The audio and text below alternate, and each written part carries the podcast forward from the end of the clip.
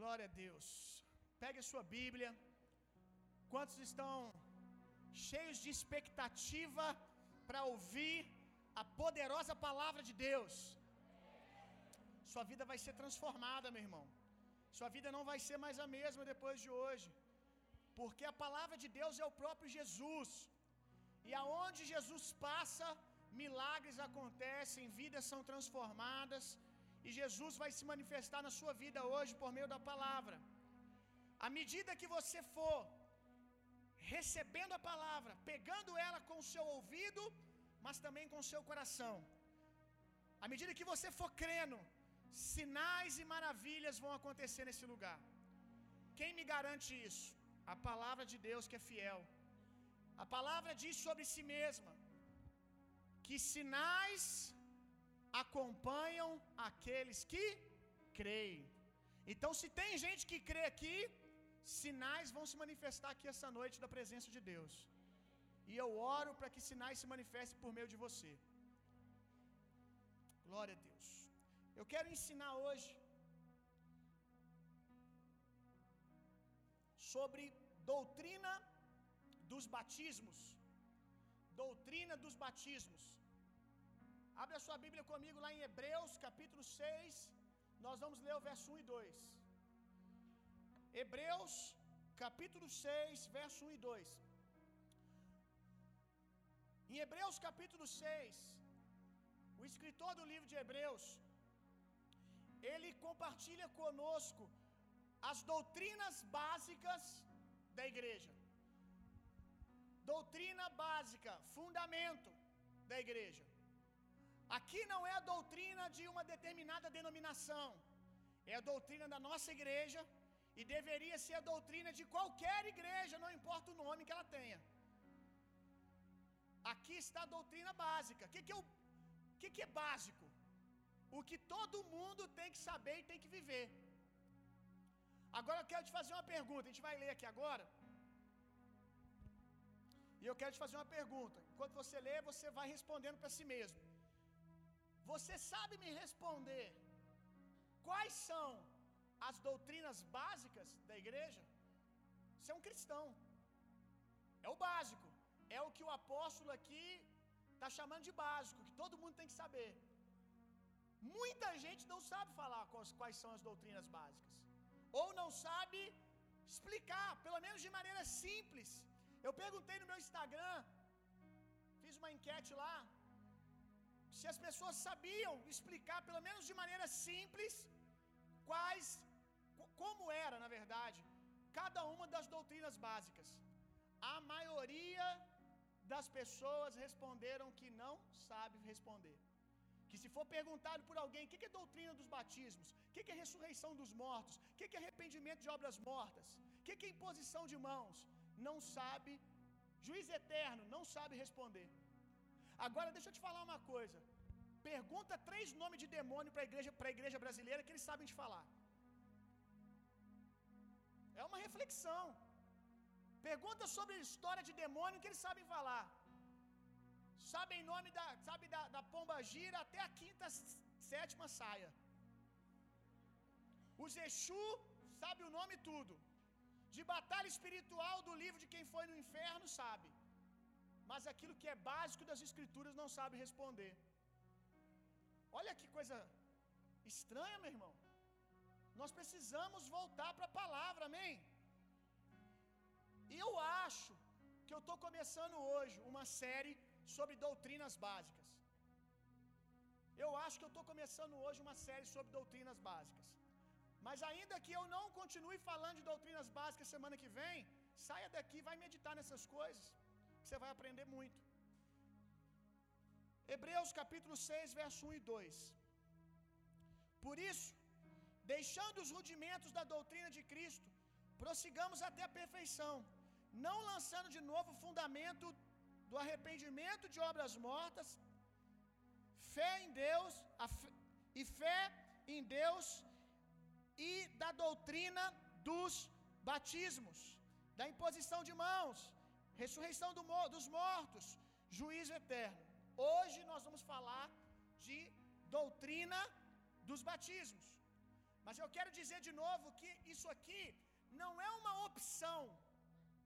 Ah, eu, eu, acho que a minha igreja deve viver isso. Eu não gostei, a minha igreja não deve. Isso aqui não é opção. Isso aqui é fundamento da igreja. Pastor, mas ninguém, ninguém em sã consciência vai questionar isso. Que todo mundo tem que viver isso. Não é bem assim, não. Há um tempo atrás, eu fui ministrar numa determinada igreja, que eu não vou falar o nome, denominação, uma igreja histórica, e eu estava impondo as mãos sobre as pessoas no final. Impondo as mãos, abençoando as pessoas ali no altar. E foi me falado depois que a liderança da igreja ficou muito brava, porque eu impus as mãos. Porque, segundo a denominação lá, a organização da igreja, não é comum e não é prática da igreja imposição de mãos. Como assim? Desde quando nós somos o Senhor da igreja? É doutrina básica, imposição de mão tem que ter em toda a igreja, você gostando ou não.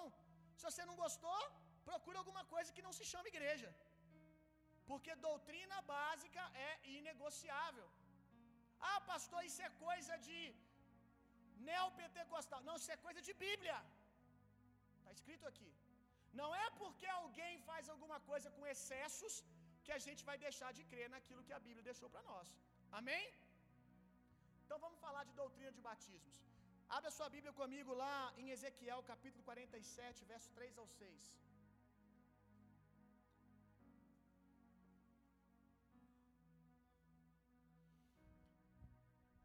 Saiu aquele homem, isso que é a experiência de Ezequiel. E saiu aquele homem para o oriente, tendo na mão um cordel de medir.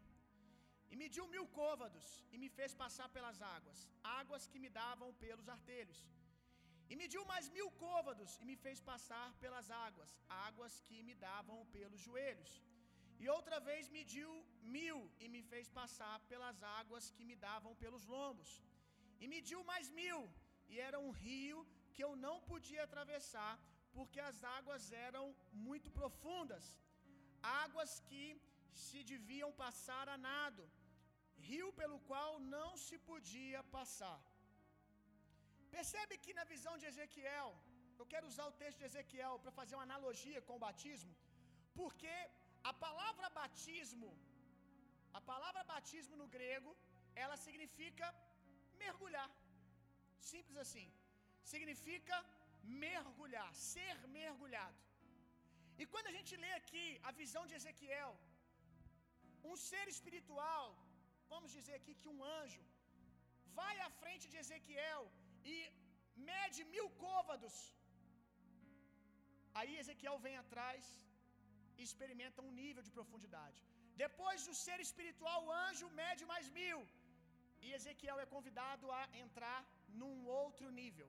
Então a gente percebe que Ezequiel é convidado a níveis cada vez mais profundos na presença de Deus. E quando eu digo que a palavra batismo quer dizer mergulhar, eu também tenho que dizer para você que quando você leu aí em Hebreus, eu não sei se você percebeu, a palavra está no plural. Você reparou isso? Repara para você, para você ver. É batismos. Você concorda comigo que se está no plural é porque é mais de um? Sim ou não, gente? Então, existem níveis de mergulho na presença de Deus. Cada batismo, cada batismo é um mergulho cada vez mais intenso na presença de Deus. Com certeza, você já experimentou algum desses mergulhos, e se não, você vai poder experimentar quantos você quiser a partir dessa noite. Cada, cada nível de batismo é um mergulho, é uma experiência com Deus. Então, cada batismo que eu rejeito, cada mergulho que eu rejeito é uma experiência, é um novo nível que eu deixo de experimentar com o Senhor. Por incrível que pareça, tem pessoas que pararam no primeiro mergulho, que pararam no segundo mergulho, e estão deixando de experimentar níveis mais profundos em Deus.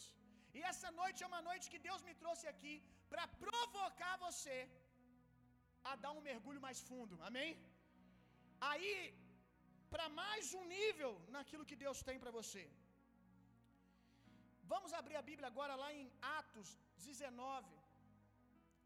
Em Atos 19, a partir do verso 1, você vai ver o apóstolo, Atos 19, a partir do verso 1. Você vai ver o apóstolo Paulo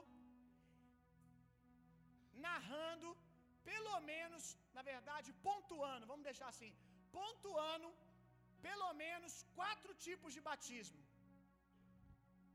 Para quem está anotando, eu já vou adiantar para você anotar quais são aí. Atos 19, verso 1 ao 7. Eu estou com a mão assim, tá parecendo que estou benzendo, né? Amém. Seja abençoado aí. Em nome de Jesus, amém. É... Primeiro, batismo no corpo. Batismo no corpo. Primeiro nível. Segundo nível. Na verdade, retira essa palavra nível. São os quatro que ele enumera. Batismo de João é o segundo que o apóstolo Paulo cita. Batismo de João. Terceiro, batismo de Cristo. Quarto, batismo no Espírito. E sucedeu que, enquanto Apolo estava em Corinto, Paulo, tendo passado por todas as regiões superiores, chegou a Éfeso. Guarda isso aqui, ele está em Éfeso. E chegando ali, alguns discípulos, chegando ali alguns discípulos, Paulo disse-lhes: Recebeste vós já o Espírito Santo quando vocês creram? E eles disseram: Nós nem ainda ouvimos que haja Espírito Santo. Perguntou-lhes então: Em que sois batizados então? E eles disseram: No batismo de João. Mas Paulo disse: Certamente João batizou com um batismo de arrependimento, dizendo ao povo: Cresce no que após ele havia de, faz... havia de vir, dizendo ao povo que cresce no que após ele havia de vir, isto é, em Jesus Cristo.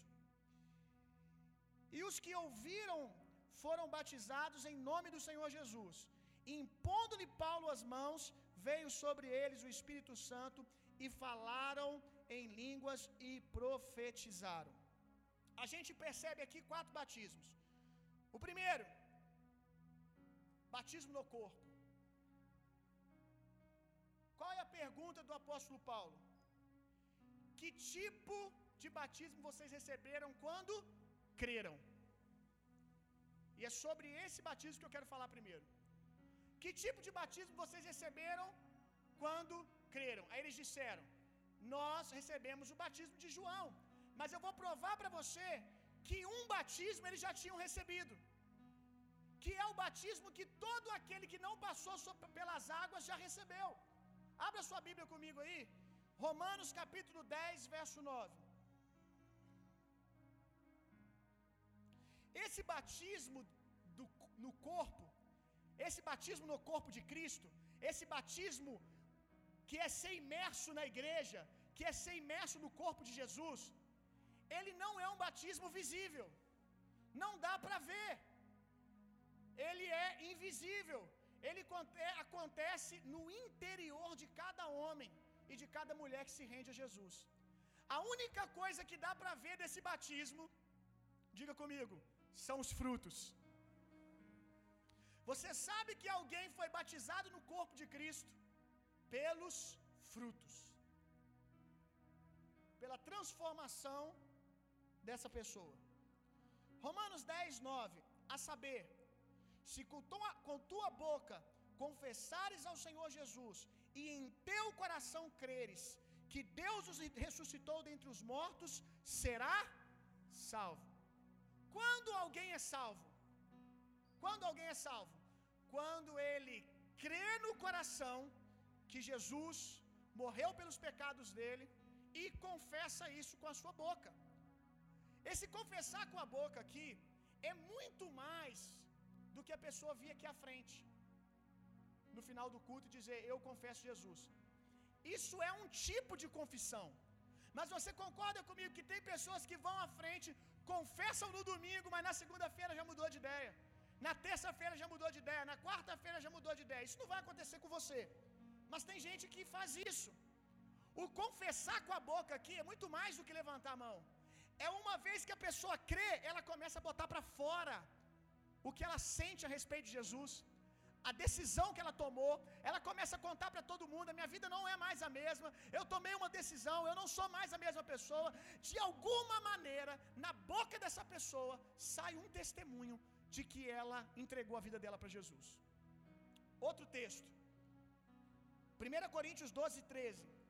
Pois todos nós fomos batizados em um espírito, formando um corpo, quer judeus, quer gregos, quer servos, quer livres, e todos temos bebido de um espírito, pois todos nós fomos batizados em um espírito, formando um corpo.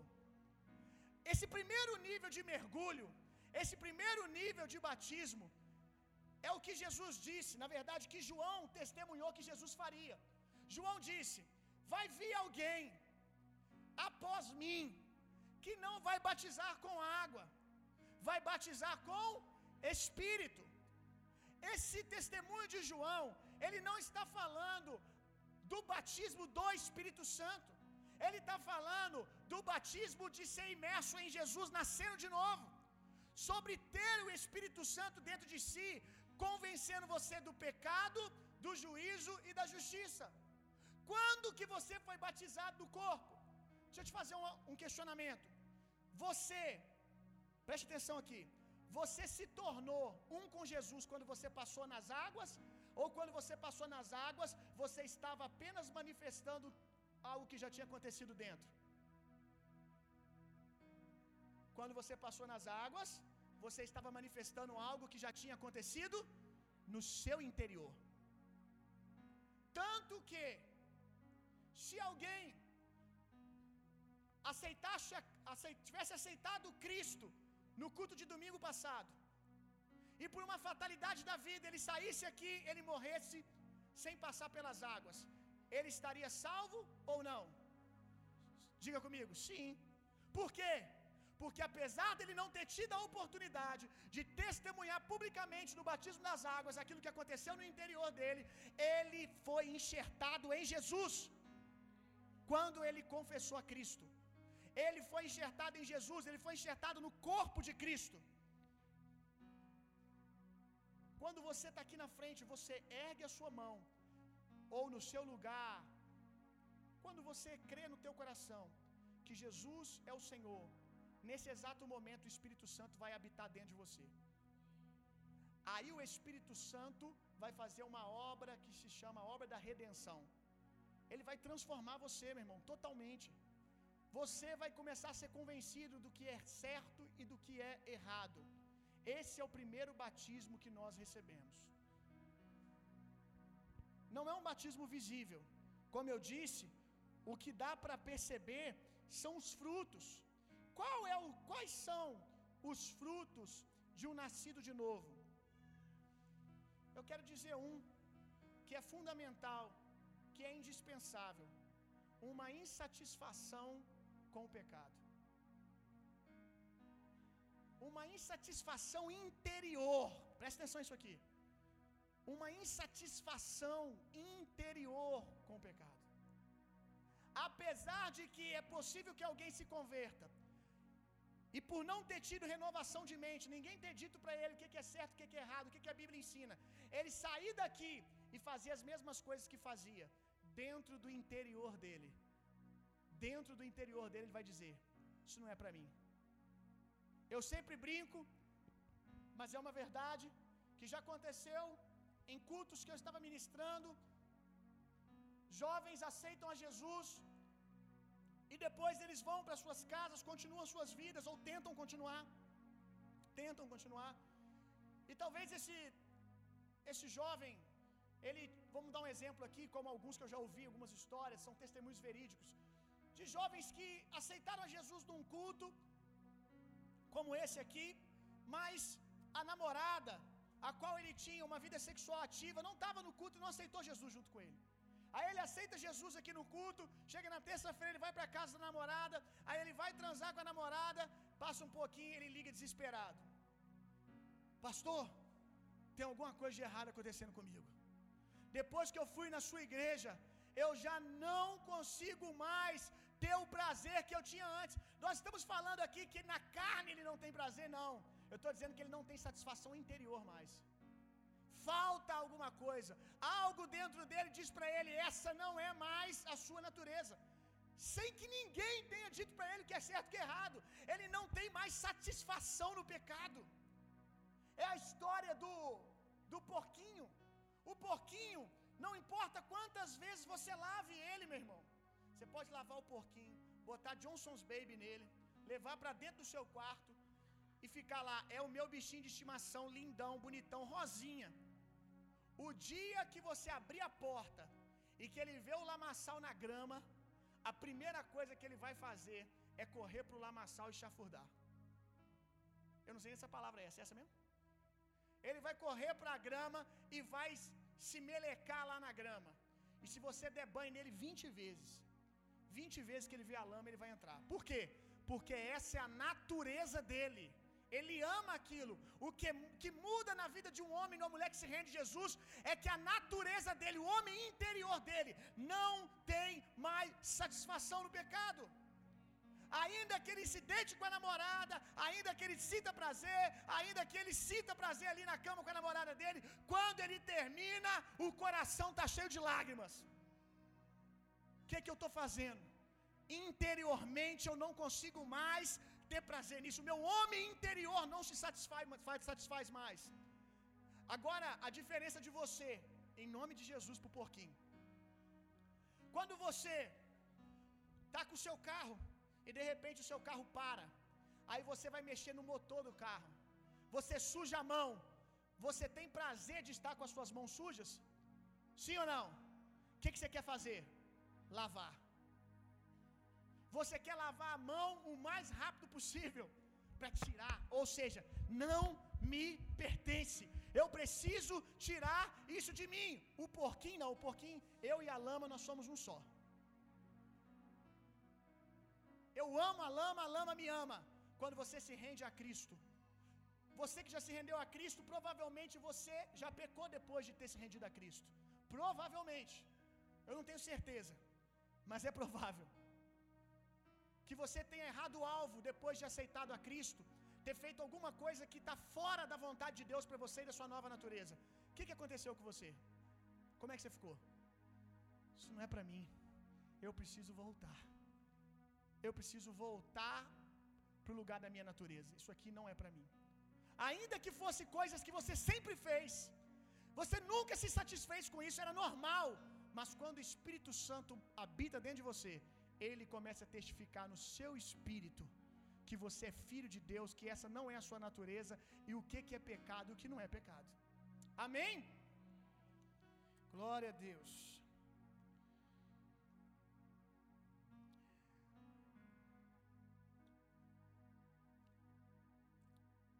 Ainda falando desse primeiro batismo, eu queria te dizer que esse primeiro batismo interior é ele que habilita é Ele que habilita alguém para participar da Santa Ceia do Senhor.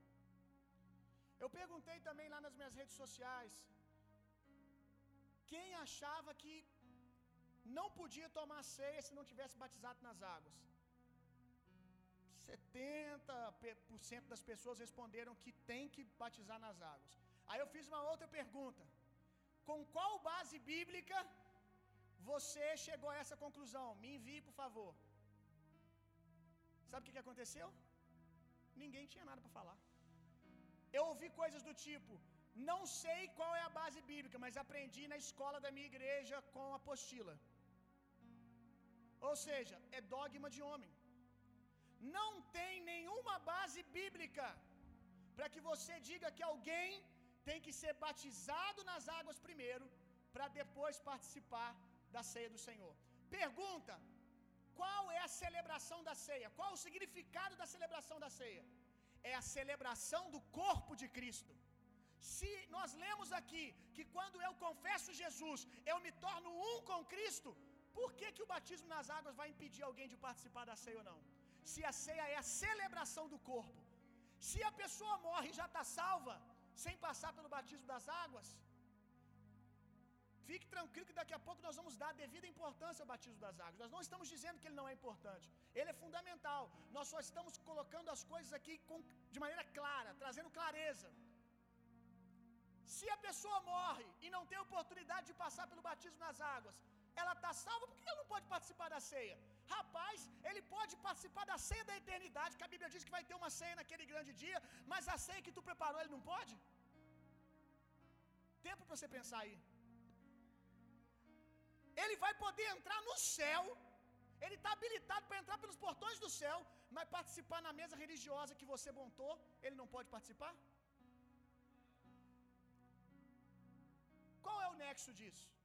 Qual é a coerência? Nenhuma. Então, uma vez, ah, detalhe, precisa deixar claro uma coisa aqui.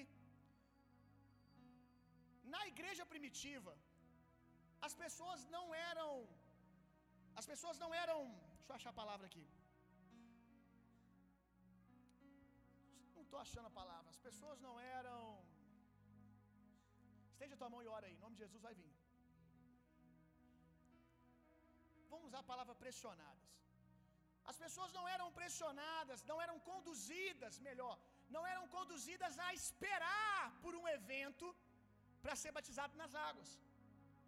O batismo era imediato. Alguém aceitou a Cristo, tem água ali, vão mergulhar ele. A gente vê isso na história de Filipe e Eunuco. A gente vê isso na casa de Cornélio.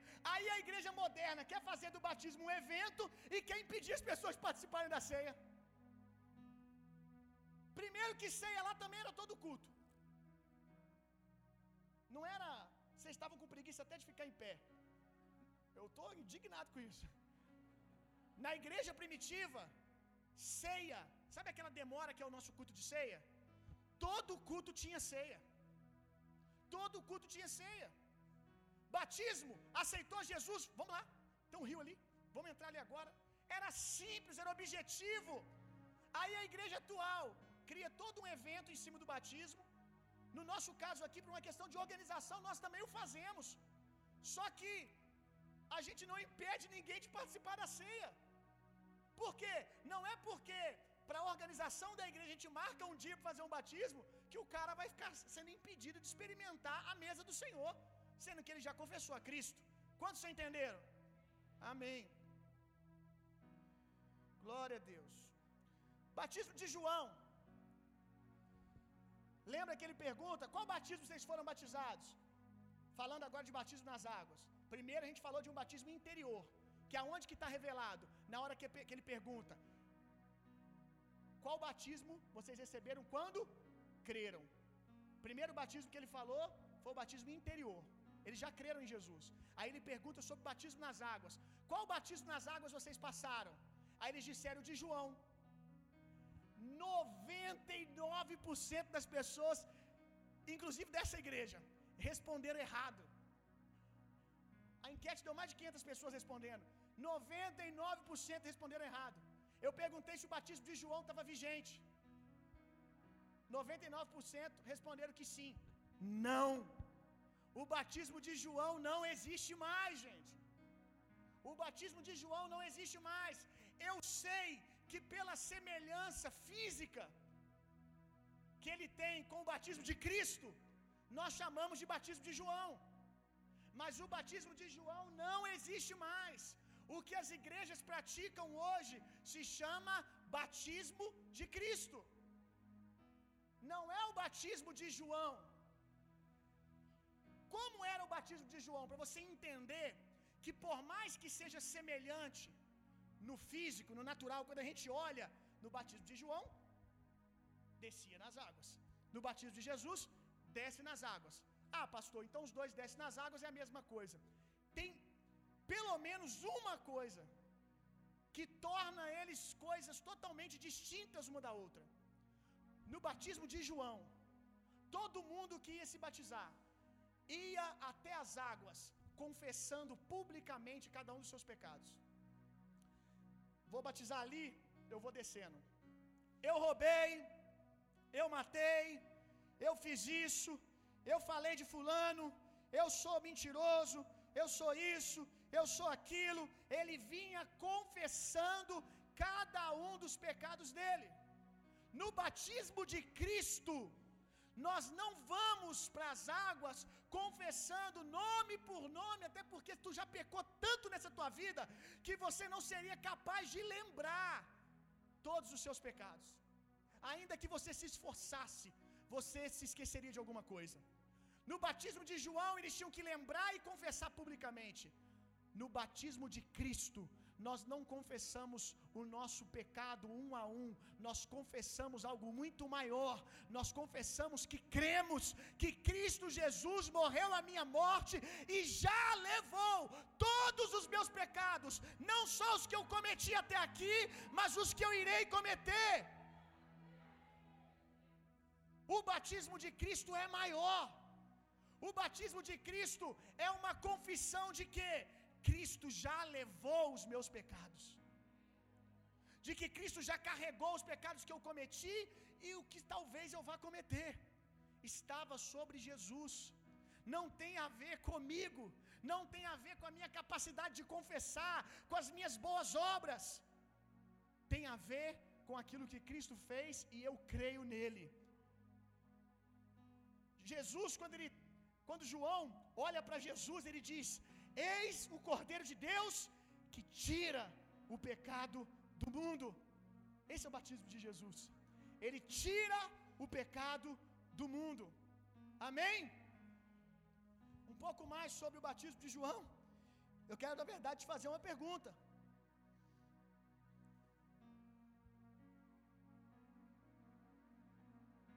Em qual nome você foi batizado? Em qual nome você foi batizado? Batismo de Jesus, segundo a ordenança lá de Mateus, a gente vai ler daqui a pouco, capítulo 16, é que nós fôssemos por todo o mundo batizando em nome do Pai, do Filho e do Espírito Santo, não em qualquer outro nome. Eu tenho que fazer essa pergunta e você vai responder para si mesmo. Em qual nome você foi batizado? Se você foi, foi, foi, batizado e no dia do seu batismo eu te batizo em nome da Sagrada Igreja, está errado, irmão. Isso não é o batismo de Cristo. Eu te batizo, talvez a sua família tinha um padroeiro, padroeiro da sua família, padroeiro da cidade. Eu te batizo em nome de, do Pai, do Filho, do Espírito Santo e da Maria. Com todo respeito a Maria, que é uma grande, foi uma grande mulher de Deus mas não pode ser em qualquer outro nome que não seja no nome do Senhor. Se você, quando era menino, você foi batizado e foi mencionado qualquer outro nome, batize-se no batismo de Cristo. Eu não vou te dizer nem para você batizar de novo, com todo respeito, eu vou te dizer para batizar nas águas uma vez. Quando você era criança, talvez você é, professa desde criança a fé evangélica. Aí você foi apresentado na igreja, na sua igreja, na sua instituição, tinha o batismo é, de criança. Deixa eu te fazer uma pergunta. Uma criança tem consciência do que é certo e que é errado? Ela pode ter uma consciência do que Jesus fez por ela? Sim ou não? Não. Um bebezinho? Não. Por mais que isso seja interessante, né, apresentar Jesus e batizar, o problema disso é que lá na frente essa criança cresce sem ter o maravilhoso dia aonde ela vai tomar a decisão por vontade própria de dizer eu já aceitei a Cristo no meu coração e eu quero expor isso publicamente, eu quero passar pelas águas. Coisa que a gente mais ouve, pessoas que vêm dessas instituições, dessas igrejas, que são uma bênção, mas tem essa prática de batizar criança, bebezinho, na hora de apresentar batiza. Aí chega aqui o rapaz, a moça, pastor, eu posso me batizar? Mas, mas rapaz, você não falou comigo que você cresceu na igreja? Você não teve um momento que você se batizou, não? Ah, pastor, eu era o bebê. Eu não tive um momento de tomar minha decisão em Jesus Cristo e depois expressar isso como eu queria fazer agora. Por isso a nossa igreja não batiza criança, nós apresentamos ao Senhor. Quando os bebezinhos, quando o Tito crescer, quando o Theo crescer, quando cada criança aqui crescer, Vai chegar um momento na vida deles que eles vão testificar no coração deles, eles vão decidir por Jesus, eles vão nascer de novo. E quando isso acontecer, aí eles vão dizer: Papai, mamãe, eu quero me batizar. Ficou claro? Vamos então para o batismo de Jesus. Marcos 16, 16. Você está aprendendo alguma coisa? Aquela hora eu dei a referência errada, né, gente? Falei sobre a grande comissão. A grande comissão é Mateus 20, 28. Oi? 28, 19. Lembrava só o capítulo. É, Mateus, Marcos 16, 16. Batismo de Jesus. Olha isso aqui. E disse-lhe: Ide por todo o mundo, pregai o evangelho a toda criatura. Quem crê, ah, também é grande comissão, né? Na verdade. Quem crê e for batizado será salvo. Quem crê e for batizado será salvo. Mas quem não crê será condenado. Preste atenção nisso aqui. Quem crê e for batizado será salvo, mas quem não crê será condenado. Percebe aqui que o objeto da condenação é o não crer. Apesar de apesar de que uma vez que você confessou a Cristo, aí eu quero fazer uma pergunta. Qual é a dificuldade de descer nas águas?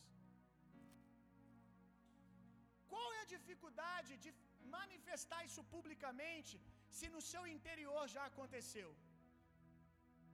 Uma vez que eu já criei em Jesus no meu coração, qual é o problema? Qual é a dificuldade que você tem de assumir o compromisso de descer nas águas?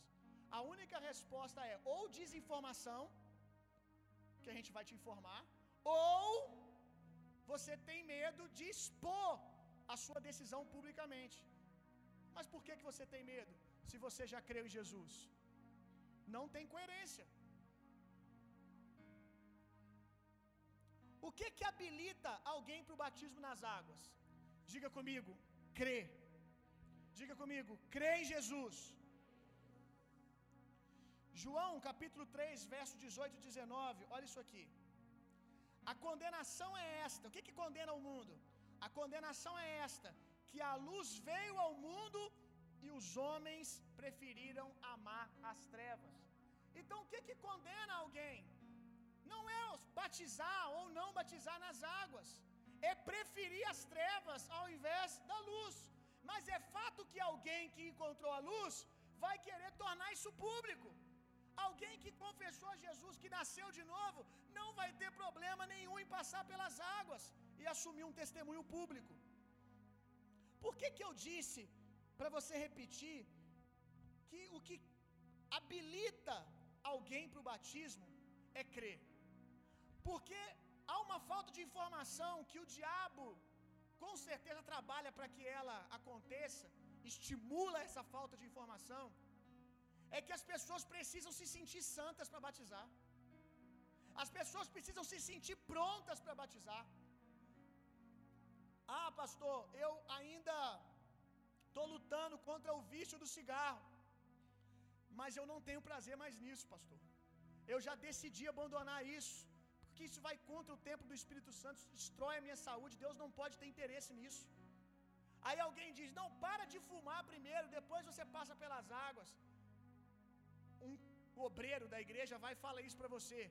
Aí dá vontade de perguntar para o obreiro: E parar de fazer fofoca? E parar de falar besteira? Você já parou? Por que, que você passou pelas águas sendo fofoqueiro? Por que, que você falou, passou pelas águas sendo um péssimo marido? Não tem a ver com boas obras, com ter uma santidade aparente, ser, passar pelas águas ou não. Você crê que Jesus morreu pelos seus pecados? Sim. Então vá. Diga isso para todo mundo. Desça nas águas e diga: Assim como eu estou descendo nessa água aqui, estou subindo, foi isso que aconteceu no meu interior. Eu morri fui afogado em Cristo Jesus e quando eu levantei, eu levantei um novo homem. Qual é a dificuldade de você tomar esse passo? Ou falta de informação, ou falta de coragem de tornar o seu testemunho público. Falta de coragem de revelar, de, de, de, eita Jesus, falta de coragem de tornar o seu testemunho público, questiona a sua salvação. Porque a Bíblia diz que quem crê, fala. Se você creu em Jesus, você não vai ter problema em falar, em tornar isso público. Quantos entenderam o que eu disse? Mas a desinformação, acabou. Essa desinformação que o diabo está alimentando em você, que você tem que parar de fazer isso, você tem que parar de fazer aquilo. Deixa eu dizer uma coisa: você tem que parar de ficar ouvindo a condenação do diabo, aceitar aquilo que Cristo fez por você e mergulhar no próximo nível. É isso que você precisa. O diabo está aqui, ó. Você viveu o primeiro mergulho, que foi crer em Jesus. Aí agora você tem a oportunidade de viver o segundo, que é passar pelas águas. Aí o diabo está bem aqui, ó. Você não está pronto. E desde quando você estava pronto para se render a Jesus? Desde quando Jesus começou a habitar em você por causa das suas boas obras? Você tem que aprender a pregar para o diabo de vez em quando. Você tem que aprender quando ele diz assim: Você é muito pecador, você faz isso, faz aquilo. Então, é por isso mesmo que eu vou. Que eu preciso de Jesus. Responda a ele com a palavra de Deus. Tudo isso que você está falando, Satanás, Jesus já levou sobre ele. Isso não tem mais autoridade sobre a minha vida. Isso não pode me impedir de viver o próximo nível. Quem vai continuar essa obra é a graça de Deus. Quando você se rendeu a Cristo e Jesus começou a habitar dentro de você, transformar a sua vida, isso foi por causa da graça de Deus, não pelas suas obras. Então você começou o primeiro remergulho na graça, você vai perceber que no nível 1, no nível 2, no nível 3, a graça de Deus está respaldando você em todo tempo. No nível 1, aceitei a Cristo, a graça de Deus me deu esse privilégio. No nível 2, eu desci nas águas, é a graça de Deus que me dá esse privilégio. No nível 3, o batismo do Espírito Santo também não tem a ver com jejum e oração. Tem a ver em crer e receber da graça de Deus. Glória a Deus. Pastor, e, e não tem que ter um curso Eu entendo que uma vez que nós não batizamos as pessoas todo culto, e a gente pode dar instrução para elas até o dia do batismo, isso é bom. Isso é bom, mas tem que tomar cuidado. Isso é bom, mas não pode se tornar uma doutrina. Não pode se tornar um padrão. Se alguém decidiu por Jesus hoje, decidiu por Jesus hoje, e ele quer se batizar, ele vai ter a oportunidade de passar pelo céu aberto. Mas e se, na hora que eu estiver descendo as pessoas na água aqui, no domingo, alguém se levantar e dizer: O Espírito Santo está me tocando, eu aceitei Jesus e eu quero batizar agora. Irmão, espera o cursinho. Tendo tido a oportunidade de, dar tre... de explicar mais sobre a fé, ótimo. Mas se não deu, mergulha ele, meu irmão. Porque a pergunta é: qual tipo de estudo, quantos dias de estudo o eunuco recebeu para que Filipe o batizasse? Filipe só pregou para ele o plano de salvação, não explicou para ele sobre teologia do Apocalipse, não explicou para ele sobre teologia dos dons, não explicou para ele praticamente nada. Se deteve apenas no plano da salvação. O eunuco disse: O que, que me impede de ser batizado? Alguns doutores da lei diriam: um curso de um mês. Mas o que Felipe diz para ele? Se você crê no teu coração, tem água ali, nada te impede. E o eunuco foi batizado. Então, querido, se a gente puder dar treinamento, ótimo, lindo, quanto mais instrução, melhor. Mas se alguém está lá no leito da morte, aí você vai deixar de batizar? Ou alguém no meio do batismo aqui é tocado por Deus e quer mergulhar? Eu não penso duas vezes, eu mergulho na hora, meu irmão. Todos entenderam? Vamos para o terceiro nível. Na verdade, é o quarto tipo de batismo, mas é o terceiro nível, porque o batismo de João não está vigente mais. Terceiro nível e quarto tipo de batismo. O batismo do Espírito Santo. Em João 20, verso 21, Jesus, depois de ressurgir dos mortos, ele visita os seus discípulos dentro de uma cabana, dentro de uma casa, um cenáculo. E os discípulos estavam ali reunidos com medo, porque Jesus tinha morrido. Jesus entra e ele diz: A paz do Senhor. E quando Jesus entra naquela casa, a Bíblia diz que Jesus sopra sobre eles o Espírito Santo.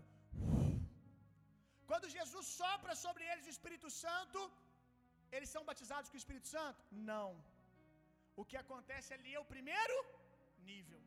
Eles nascem de novo. O Espírito Santo começa a habitar dentro deles.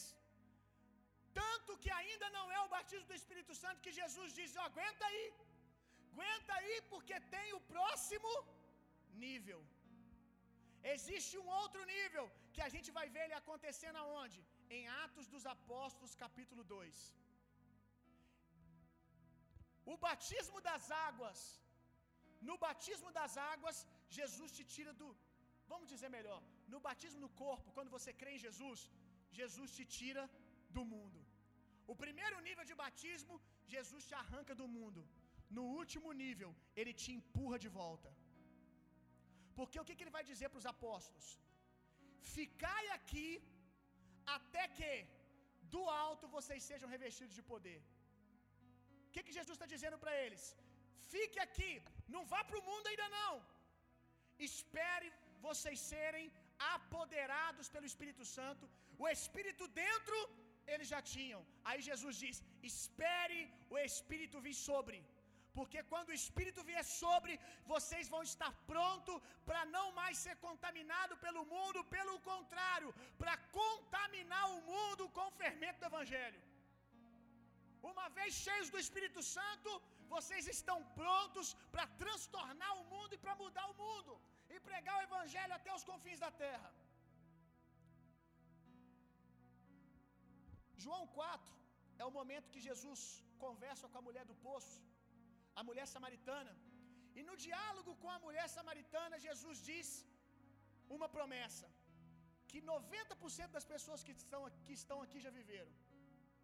Em João capítulo 4, ele vai dizer: Quem crê em mim, aquele que me confessar, do seu interior vai fluir uma fonte de água viva. Isso é salvação fonte de água viva é salvação. É o Espírito Santo habitando dentro de você e transformando a sua vida. Mas lá em João 7, Jesus vai falar de água de novo. João 7:38. João 4 ele fala de uma promessa de nos tornarmos uma nascente de água. Mas lá em João 7, ele mostra uma outra experiência. Ele diz: Aqueles que creem em mim, como diz as Escrituras, do seu interior fluirão rios de águas vivas. Jesus fala de nascente e fala de rio. Nascente alimenta você. Se você morasse num sítio que tem uma nascente, talvez lá no meio da mata, você poderia ir lá todos os dias, pegar uma aguinha, se essa nascente fosse uma nascente evidente ali, saindo da terra, e beber. Mas para alimentar um bairro, alguém tem que canalizar essa nascente. Alguém tem que fazer essa nascente se tornar um rio. Quando você se rende a Cristo, Cristo começa a mudar primariamente você. Mas o que que Jesus quer? Que a fonte de água do Espírito que está brotando dentro de você se torne um rio para alimentar multidões de pessoas. Esse é o nível do batismo do Espírito Santo. Qual o nível que você está experimentando? Atos 2, vamos ler, vamos ler. Atos 2. Eu preferia estar pregando essa palavra numa igreja bem pentecostal. Porque quando eu falasse Atos 2, alguém já ia gritar: Meu Deus, aleluia! Alguém já ia começar: Meu pai, é forte. Rapaz, você vai numa igreja pentecostal, você fala Atos 2, o pessoal já. O tecladista já solta a música do Marco Feliciano na hora. Sabe tocar? Pô, não sai não? Música do Marco Feliciano, para ver se eles entram no clima. Aquela música dos Gideões, quem conhece? Rapaz, meu irmão, você chega numa igreja bem pentecostal, quando você fala Atos 2 já começa. Pum, pum, pum, pum. Você já, uh, tô em casa. Na, na hora. Abrindo parênteses aqui, eu fui uma vez pregar numa igreja muito pentecostal. Rapaz, eu tava pregando, aí quando eu chegou uma hora do sermão, só de lembrar eu começar a rir. Chegou uma hora do sermão, o cara começou a puxar essa música, gente, mas que coisa feia. A música é legal, nada contra não, tá, gente? Mas eu não sei o que aconteceu, me deu uma crise de riso tão grande, meu irmão. Irmão, olha só, eu fui, eu fui alinhado para pregar para os irmãos lá. Eu botei terno, aí eu botei aqueles coletinho por dentro, pá. Isso é importante para eles, eu não tenho problema não. Quero que eles ouçam a palavra. Se é costume deles, eu não tenho problema com isso. Botei e fui de terno, tal, coletinho, todo bem Marco Feliciano mesmo. Marco Feliciano me visse e ia querer adotar. Cara, aí eu tô pregando e o pau começou a quebrar, cara. O cara puxou. Bam, bam, bam. Nossa, meu irmão. Irmão, assim, eu nem sei porque até hoje que eu ri, mas eu ria. Que eu soltei o microfone e eu ficava assim, ó. E orando, Deus, eu preciso parar, Deus. Sério, Deus, eu preciso parar, meu Deus. Eu vim aqui para pregar o Evangelho, por que, que eu estou fazendo isso? Que vergonha. A minha sorte, que os irmãos estavam tão na unção, eu estava na carne naquela hora, mas os irmãos estavam tão no espírito, que eles falaram lá, Deus pegou. Deus pegou ele, está na, tá na unção. Rapaz, mas depois eu já fui em outros lugares que tocou e foi tranquilo. Mas nesse dia eu não sei o que aconteceu. Eu ouvia muito, eu ouvia muito Marco Feliciano, pregadores, aqueles gideões, eu, eu pegava o DVD, ficava ouvindo tudo. Eu não sei, cara, se baixou tudo aquilo que eu, que eu assisti no, na, no, no DVD, tudo de uma vez, mas foi um desastre, meu irmão. Foi um desastre. E ó, eu demorei, meu irmão. Eu me lembro que eu tive que chegar pro cara e pedir para ele trocar a música, que eu não conseguia, cara. Falei com ele aqui na boa. Troca, troca a música aí e tal. Porque eu não conseguia. Então, assim, Pires, tira ela para semana que vem. Atos capítulo 2, verso 2 em diante.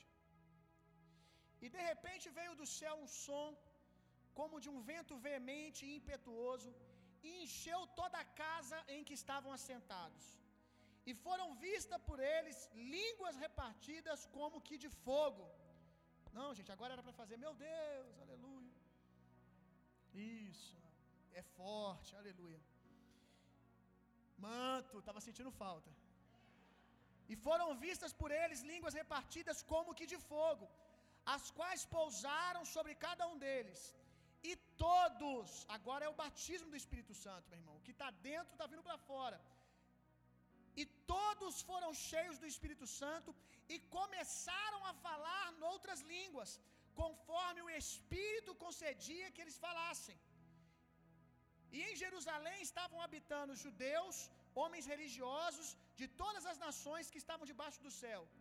E quando aquele som ocorreu, ajuntou-se uma multidão e estava confusa, porque cada um os ouvia falar na sua própria língua.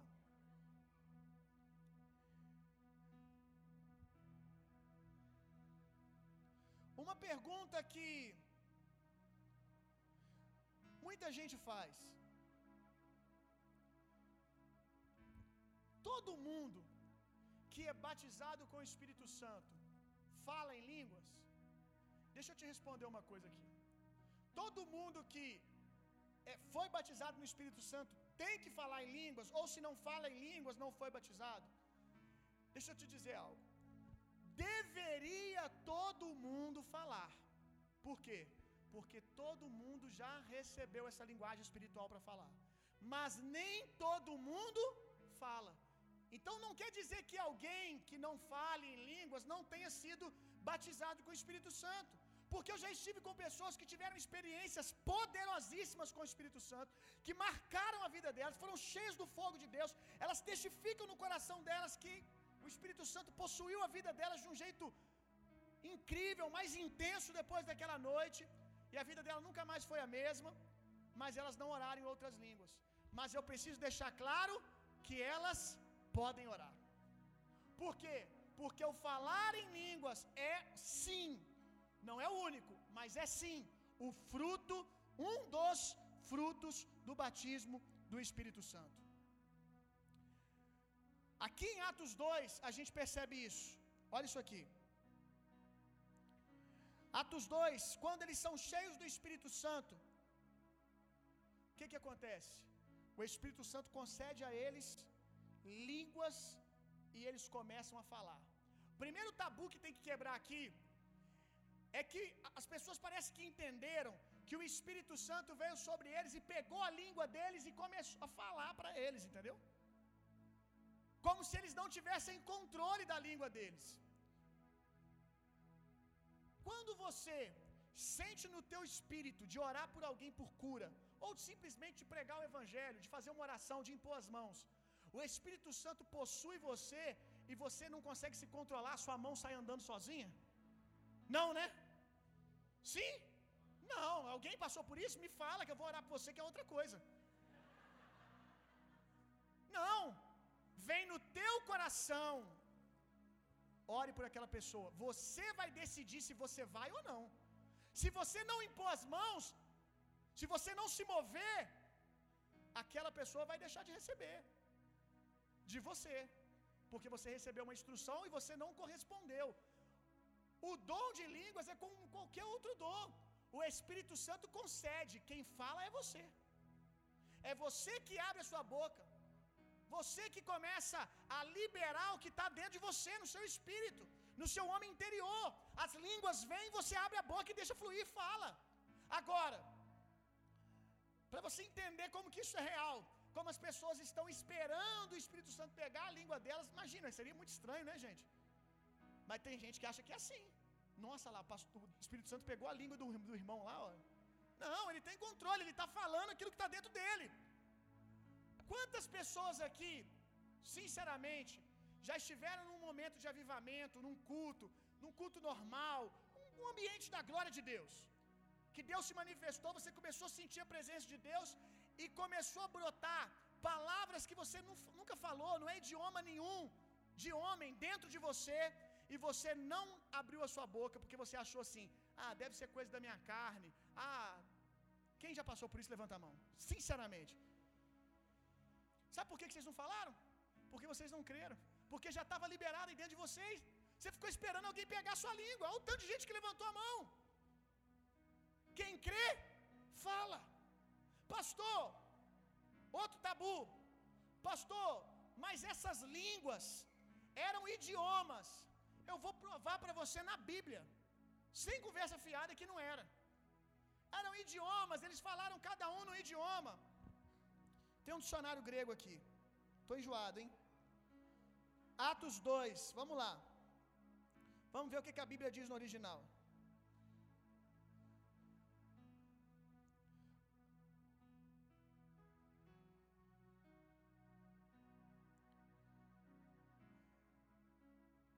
Apareceram distribuídos entre eles línguas como que de fogo. Ó, vou clicar na palavra línguas e vamos ver qual que é a palavra no original. No original, a palavra é glossa. A palavra línguas aqui é glossa. Que quer dizer idioma ou dialeto usado por um grupo particular de pessoas diferente dos usados por outras nações. Você vai continuar teimando? Diferente do usado por outras nações. É a palavra glossa. Eles falaram um idioma particular que nenhuma nação falava. Olha que loucura. Quando o apóstolo Paulo, lá em 1 Coríntios 14, 12, ele vai dizer assim: 1 Coríntios capítulo, capítulo 14, verso 12. Quem fala em línguas, quando você clica, sabe o que, que aparece? Glossa. Quem fala a língua glossa não fala aos homens. Se é um idioma, por que, que o apóstolo Paulo diz que não fala a homens? Aí ele diz mais: por quê? Não fala a homens, porque é mistério. Aí os pentecostais, é, é mistério. Porque é mistério. Homem nenhum compreende, a não ser que haja interpretação. Então, gente, eu até aceito que você não goste de coisas sobrenaturais. Que você o evangelho, tudo tem que ser assim, Deus tem que explicar para você no mínimo detalhe para você crer. Eu respeito isso. Você quer viver assim, viva, só não vai dizer que a Bíblia disse que era idioma. Se você tem um problema com aquilo que foge do seu controle, eu respeito isso. Só não vá dizer aquilo que a Bíblia não disse. É muito claro que eles falavam uma linguagem espiritual. Pastor, mas eles entendiam conforme o idioma das suas nações. Olha que interessante. Gente, olha que interessante. Vamos pegar o dicionário grego de novo. Quando chega nos ouvintes, olha o que a Bíblia diz.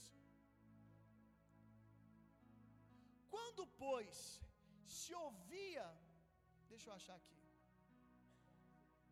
Verso 6, né? Quando, pois, se fez ouvir aquela voz, afluiu a multidão que se possuía de perplexidade. Peraí, nem é aqui que eu quero não.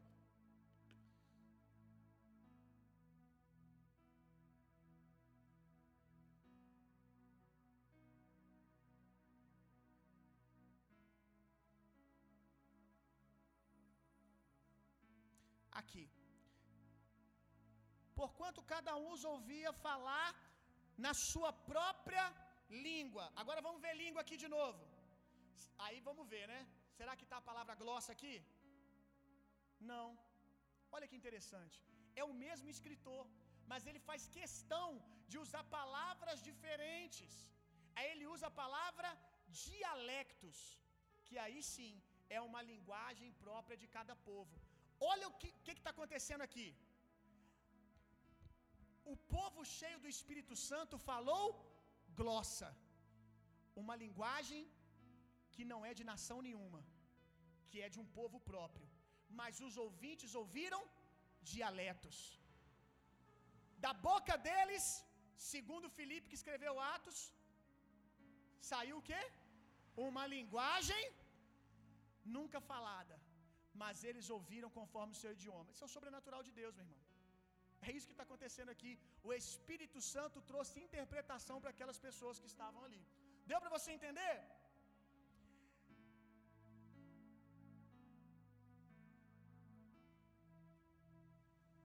Como eu disse, todo mundo pode falar em línguas. Que foi batizado no Espírito Santo. Já está aí dentro de você. É a linguagem espiritual que o seu espírito ora. Talvez por algum trauma, algum ensinamento errado, você não libera. Mas está aí. Como eu disse, que a Bíblia deixa claro que o orar em línguas também é um fruto da evidência do batismo. E a Bíblia faz questão de deixar isso claro. Olha isso aqui. Atos Abra sua Bíblia comigo aí. Atos 45. A gente já está terminando já. Mas eu imagino que você não está com pressa, que você está aprendendo a palavra. Amém? Atos capítulo 10. 10, verso 45. Falei que foi Felipe, né? Foi Lucas, tá, gente? Que escreveu o livro de Atos. Lembrei aqui agora. Atos 10, verso 45. Lucas escreveu o livro de Atos. Olha isso aqui. Cornélio e a família dele vai ser cheio do Espírito Santo. Verso 44 em diante. E dizendo Pedro ainda essas palavras, caiu o Espírito Santo, Espírito Santo sobre todos que ouviam a palavra. E os fiéis que eram da circuncisão, os mais religiosos, todos quanto tinham vindo com Pedro, maravilhavam-se de que o dom do Espírito Santo se derramasse também sobre os gentios. Aí aqui o texto vai dizer como eles viram que tinha sido derramado. Porque os ouviam falar em outras línguas. Como que o povo da casa que tinha ido com Pedro soube que aquelas pessoas tinham sido cheias do Espírito Santo? Porque eles falavam glossa. Se você clicar no grego aí, você vai ver que é uma linguagem espiritual. Então, todo mundo que é batizado com o Espírito Santo pode orar em outras línguas, se assim deixar fluir. Você lembra que a gente começou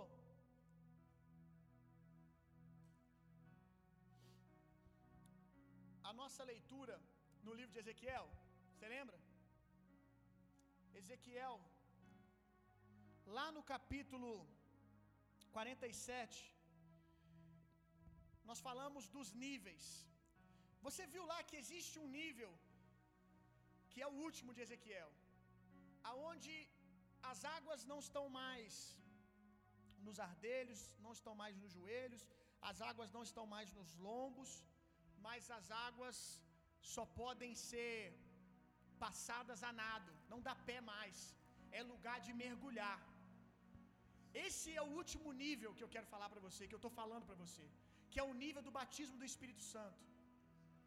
Nesse nível, meu irmão, é aonde você perde totalmente o controle da sua vida, ou pelo menos deveria perder, porque alguns depois ficam tentando pegar de volta. É aonde o Espírito Santo, que habita dentro de você, toma você por fora. Acontece um fenômeno com os apóstolos, que antes, para que alguém recebesse deles, eles tinham que impor as mãos. Mas agora a sombra deles começa a curar. Agora, só deles esbarrarem nas pessoas, elas começam a ser tocadas por Deus. Por quê? Porque quem encosta nos apóstolos, quem chega perto deles, meu irmão, vai chegar perto da presença do Espírito, que aquilo que está dentro vem para fora. Eu sempre digo que o batismo do Espírito Santo é como liberar o líquido da Coca-Cola para o lado de fora. Sabe a garrafa de Coca-Cola? Se você ficar sacudindo ela, o que, que vai acontecer? Hein? Vai explodir. Se alguém abrir a tampa. O que está acontecendo aqui hoje? Você está sendo sacudido. Deus está te chamando para um nível mais profundo. O que é ser sacudido? Você está ouvindo a palavra, não só hoje, mas toda vez que você ora, que você ouve a palavra, que você adora o Senhor, você sente ser sacudido por dentro. Agora, não adianta, eu posso te sacudir aqui o culto inteiro. Se você não abrir a tampa, se você não dizer sim, eu quero e deixar fluir, as águas vão se aquietar de novo. Agora, meu irmão, se alguém abrir a tampa, o líquido que está dentro da Coca-Cola, ele vai jorrar para todo lado. E agora o rótulo da Coca-Cola vai ser molhado, porque aquilo que está dentro veio para fora. É disso que eu estou falando. De mergulhar nesse nível, meu irmão. Aonde o Espírito Santo não está simplesmente mais em você, mas você está dentro do Espírito Santo. É esse nível que Deus quer te levar, meu irmão. É esse nível, é esse último mergulho que talvez está faltando para alguém aqui. Se coloca de pé no seu lugar.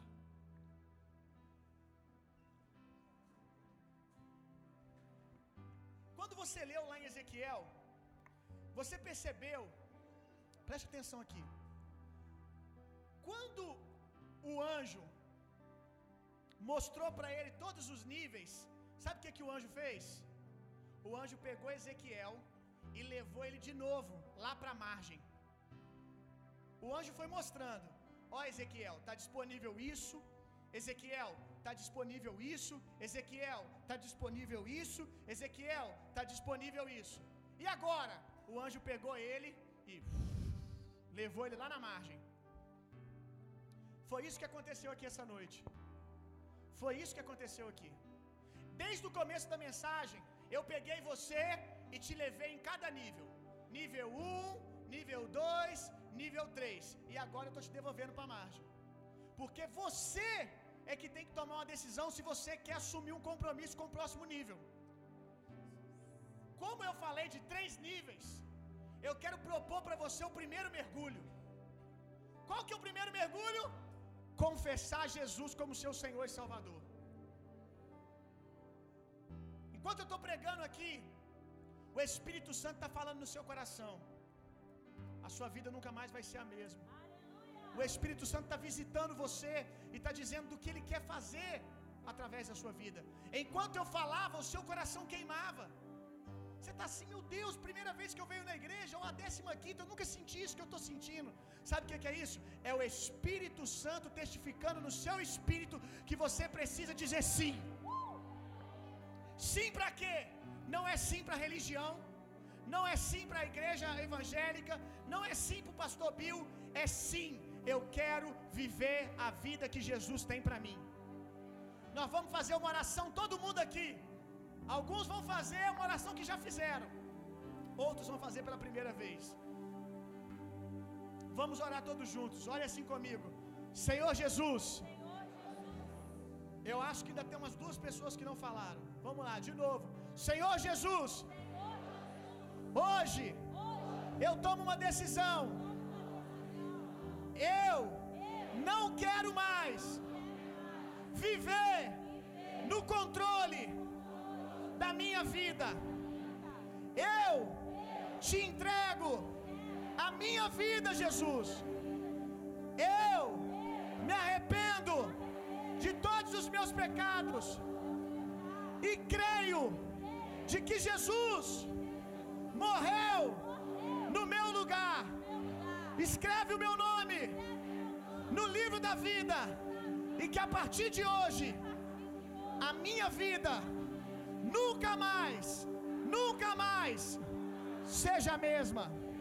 Amém. Deixa eu perguntar.